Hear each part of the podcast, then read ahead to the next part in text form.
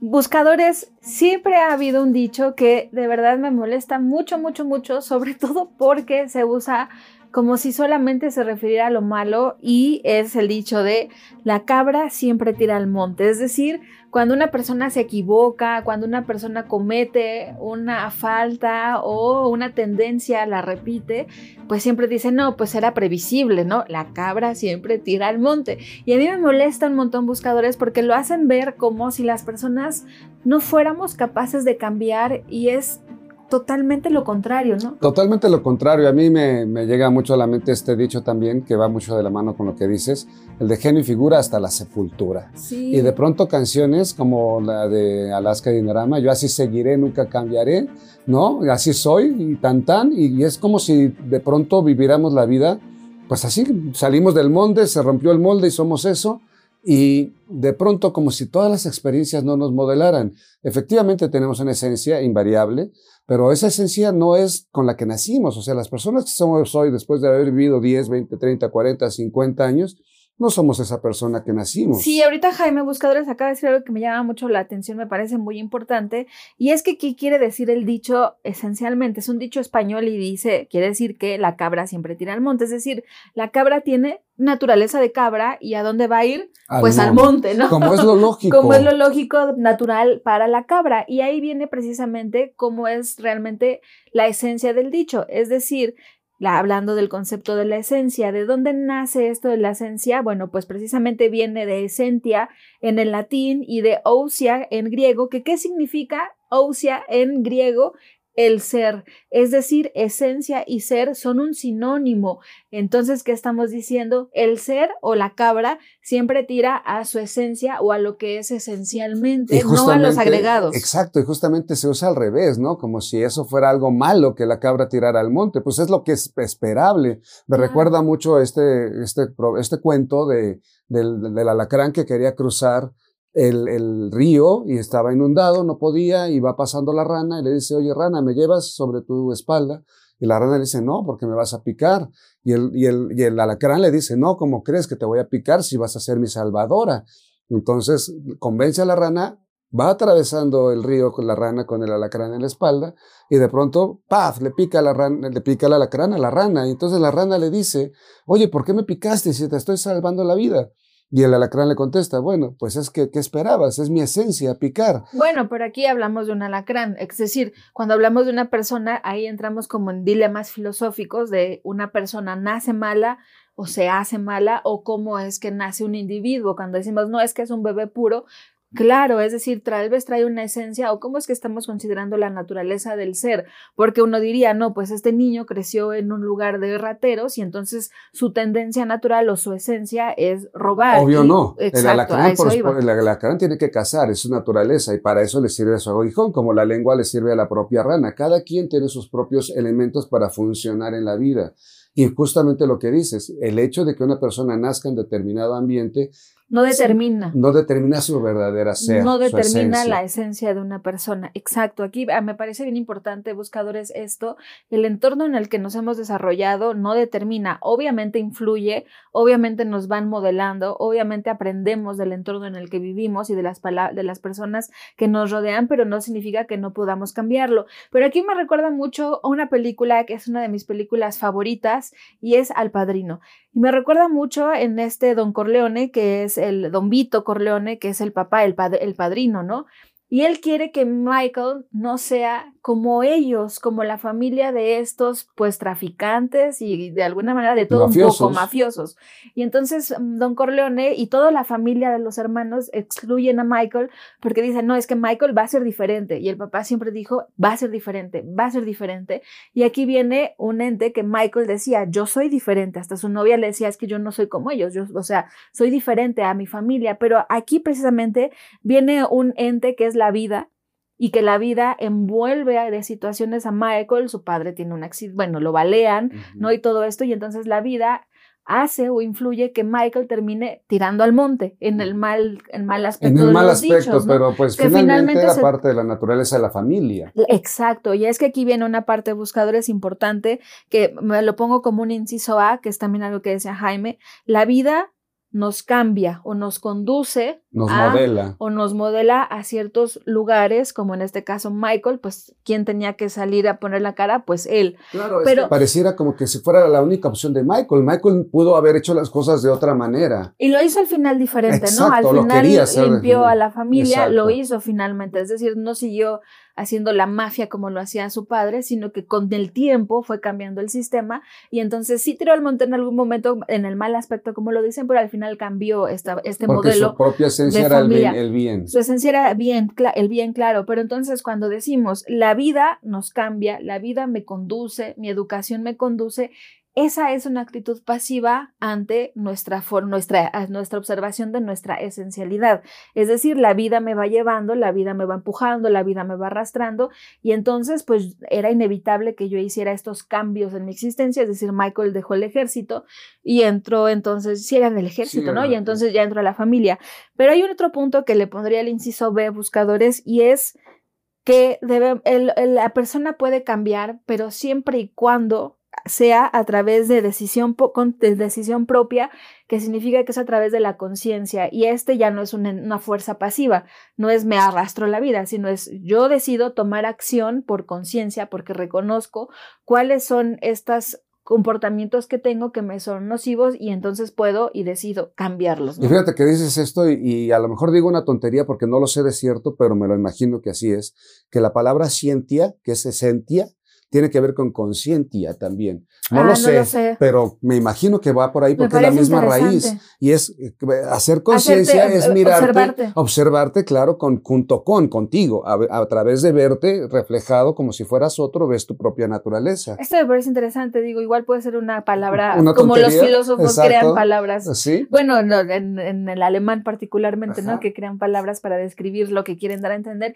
Y me parece interesante que el ejercicio de la conciencia como ejercicio de la reflexión de ver mi verdadera esencia, es decir, quitando todos mis agregados culturales, sociales, de educación, pues, y entonces ahí entramos en este ejercicio de voluntad propia, es decir, las personas sí pueden cambiar buscadores. Por un lado, la vida nos puede cambiar porque nos arrastra, es como cuando alguien hace un delito, pues lo detienen, y entonces está en la cárcel y cambia, pero no eh, realmente porque lo haya querido, sino porque lo forzaron a cambiar. Finalmente hay muchos que viven en, estos lugares y cambian a través de la conciencia con el paso del tiempo y dicen, bueno, es que ya entendí. Es como un, medio de contención. Y ese medio de contención es la vida misma, Brenda. O sea, de pronto la vida misma, por nuestros propios actos, por haber corrompido nuestra naturaleza, nosotros mismos nos vamos llevando a lugares en donde ya estamos entre la espada y la pared. O sea, de pronto eh, sí, la vida nos va obligando. Y ahí es precisamente, yo creo que el parteaguas de esta, de esta disertación, porque ¿qué es aquello que nos obliga a hacer conciencia? Es que aquí viene alguna una parte bien importante. Yo creo que la vida es el flujo de los dos conceptos, lo pasivo y lo activo. Lo pasivo son las cosas que suceden afuera de mí que me hacen cambiar y lo activo son las cosas que suceden dentro de mí a partir de mi propia observación y mi reflexión y decido cambiarla. O sea, es decir, van siempre paralelas, sobre todo porque hay dos puntos también a través de la vida, o la vida me cambia o yo me cambia y es ¿Por qué hacemos los cambios? Creo que estas son preguntas que siempre que queramos hacer un nuevo hábito, un propósito, hablando de fin de año, siempre que queramos modificar alguna conducta, debe de, debemos de cuestionarlos. ¿Este cambio de conducta lo hago porque yo lo deseo o porque otra persona me lo está imponiendo? Por ejemplo, cuando estás en una relación con tu pareja y te dan un ultimátum, o cambias o nos divorciamos. Ahí es una imposición del exterior y te están obligando a que tú cambies. Esto es una motivación extrínseca, es decir, fuera de mí y es muy válida, pero si no conecta con mi motivación intrínseca, pues entonces no va a haber un cambio real. Pero justamente el, acto de la conciencia tiene que saber lo que es bueno y malo. Esa es la conciencia como tal esto es bueno y malo para mí o para los demás. Claro, si mi pareja me dice de ultimátum, pues si no vas a robar conmigo, pues entonces cortamos, pues obviamente, es decir, es un, a lo mejor un ejemplo bobo, pero bueno, pues hay, que reflexionar. Pero también tenemos que hablar de la noción de estupidez. Estúpido es aquel que le hace mal a sí mismo y a los demás. ¿Y cuántas veces hemos escuchado ya dejaron de conocer al, al, bueno, al, al, noble, al amable. Ahora van a conocer al malo, van a conocer al, que va a contestar y van a conocer quién soy. Y no somos eso. Estamos hablando desde el resentimiento. Claro, me recordó también ahorita Jaime una película que apenas fuimos a ver que se llama Hojas de Otoño, que de hecho está, me encanta el director aquí Cabrismaki y está nominada a los Oscars con película extranjera. Creo que ya no se llama así la categoría, pero bueno. Y es una pareja y eh, uno de ellos es alcohólico, ¿no? Y la chica le dice, pues es que yo no me voy a juntar con un alcohólico. Y es decir, ella pone sus límites y es correcto y el otro le dice, ah, pues yo no dejo que nadie me eduque. Está perfecto.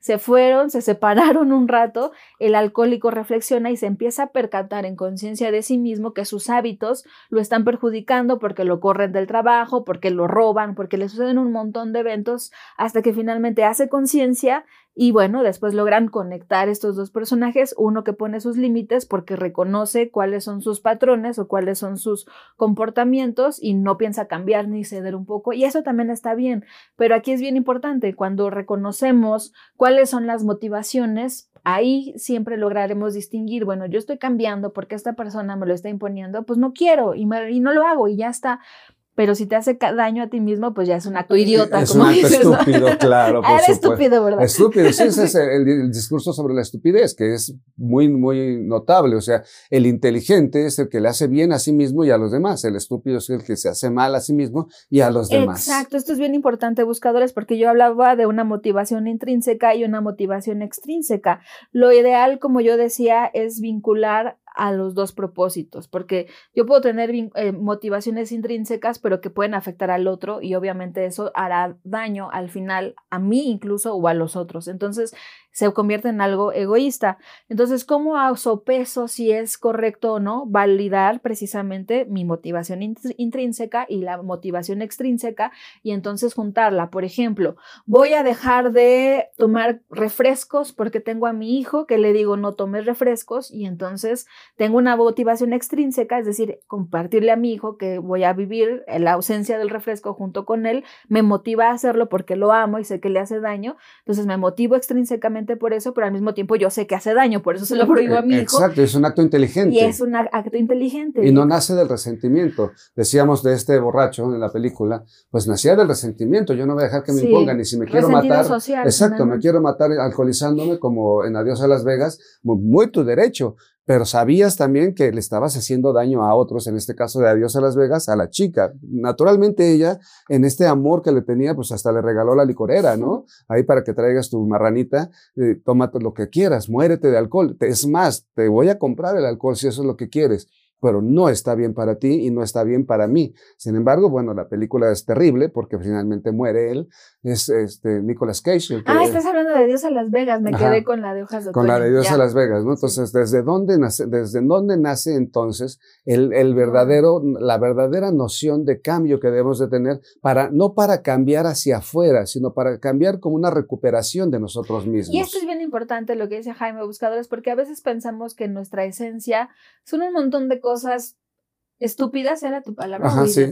un montón de cosas estúpidas, fuera de lugar, tontas, y vamos viviendo la vida sosteniéndonos en ciertos actos y hábitos que finalmente no somos nosotros. Creo que ahí radica la, la, pregunta esencial, bueno, ¿yo qué soy? Es decir, ¿yo soy estos comportamientos que me afectan y le afectan a los otros? Seguramente no, porque la esencia habla de la naturaleza del ser y la naturaleza es lo que va de acuerdo a las cosas, es decir, el alacrán pica porque es alacrán, las personas hablan y razonan y tienen facultades superiores para ponerse de acuerdo y vivir en convivencia porque somos humanos, digo, al final, la verdad sea dicha, somos una especie un poco estúpida y dañamos tontamente para beneficio personal o es decir somos somos acabamos nuestra propia tumba ¿no? otro eh, exactamente en el pecado llevas en el pecado llevamos la, penitencia justamente y es que sí nosotros tenemos que recuperar nuestra propia esencia y la pregunta sería cuando nosotros nos miramos en ese espejo, preguntarnos, ¿esto me define?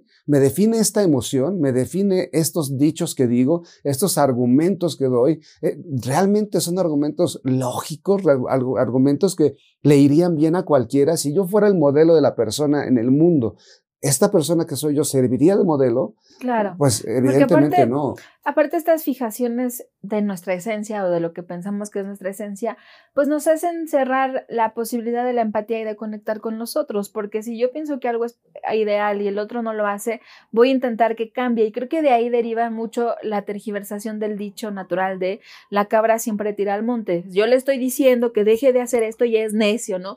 Va allá donde ya sabe que le hace mal. Pues es que tú no puedes hacer conciencia por el otro. La persona tiene que hacer conciencia de sí misma, tenemos que hacer conciencia de nosotros mismos y contemplar los beneficios que rodearán a nuestra decisión y eso será lo ideal. Así que algo bien importante también, buscadores, es que a mí me molesta, decía, iniciaba yo, me molesta mucho este dicho porque hacen creer que las personas no somos capaces de cambiar y es absolutamente... O de recuperar nuestra esencia. O de recuperar nuestra esencia y es absolutamente todo lo contrario. Cuando hablamos de conductas, hablamos de conexiones neuronales que generan hábitos y es como el camino de la carretera, ¿no? Estos caminos de la carretera ya hacen conexiones de ciudades en ciudades y es el camino fácil, por decirlo así, es el camino aprendido. Y entonces nuestro cerebro, ¿qué hace? Pues toma esas carreteras porque que son las carreteras ya que hemos construido durante muchos años, durante toda una edad, toda una vida a lo mejor, y vas por esa ruta. Entonces, ¿qué tenemos que hacer? Pues cambiar la ruta y evidentemente... Generar nuevos caminos, abrir brecha exacto, pero evidentemente es difícil. Vas al bosque o a la selva, intenta caminar por un, por un lugar que no está hecho el caminito, pues vas a tener que cortar con un montón de cosas, emociones, ideas, lo que creías que era tu identidad, vas a tener que sacar el machete con tu, propia, fuerza, luchar contra los animalitos que te salgan por ahí, pero dices, bueno, tengo que hacer nueva brecha porque este camino ya no me funciona.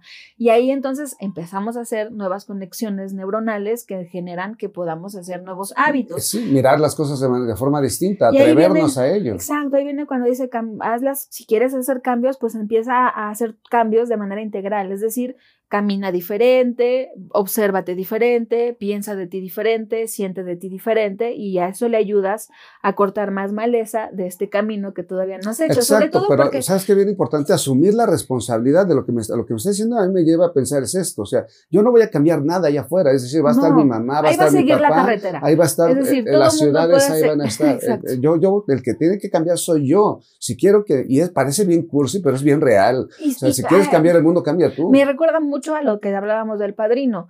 Es decir, yo hago mi camino alterno, ustedes sigan caminando por donde quieran caminar, ese no es tema mío, pero a lo mejor después las personas van a ver que el camino que yo hice me hace llegar más rápido al lugar al que quiero llegar y qué va a pasar inevitablemente, las personas van a cambiar su ruta por mi ruta y vamos a hacer una familia que pueda a lo mejor cambiar hábitos como la de, la de Vito Corleone, ¿no? Finalmente la familia se reestructuró, cambiaron de hábitos, cambiaron de formas y mejoró la sociedad de ese entorno. Entonces, creo que ahí viene mucho el dicho que, Jaime dice que sí, cambia tú y cambiarás al mundo, pues porque claro, de alguna manera impacta, a lo mejor en menor o mayor medida o es un poco una Pero por lo menos cambiar a tu propio mundo, interno, y tu entorno familiar a lo mejor, o tu pareja nada más, o tu mejor amigo, no sé, algo cambias, pero también sobre todo buscadores como último comentario, me molesta mucho el dicho, insisto, cuando está mal tomado, porque nuestro cerebro es plástico, es decir, tiene esta, esta plasticidad que hace que seamos capaces de conectar. De remodelarnos. Y de remodelarnos. Decía conectar neuronas o conectar nuevas maneras de ser,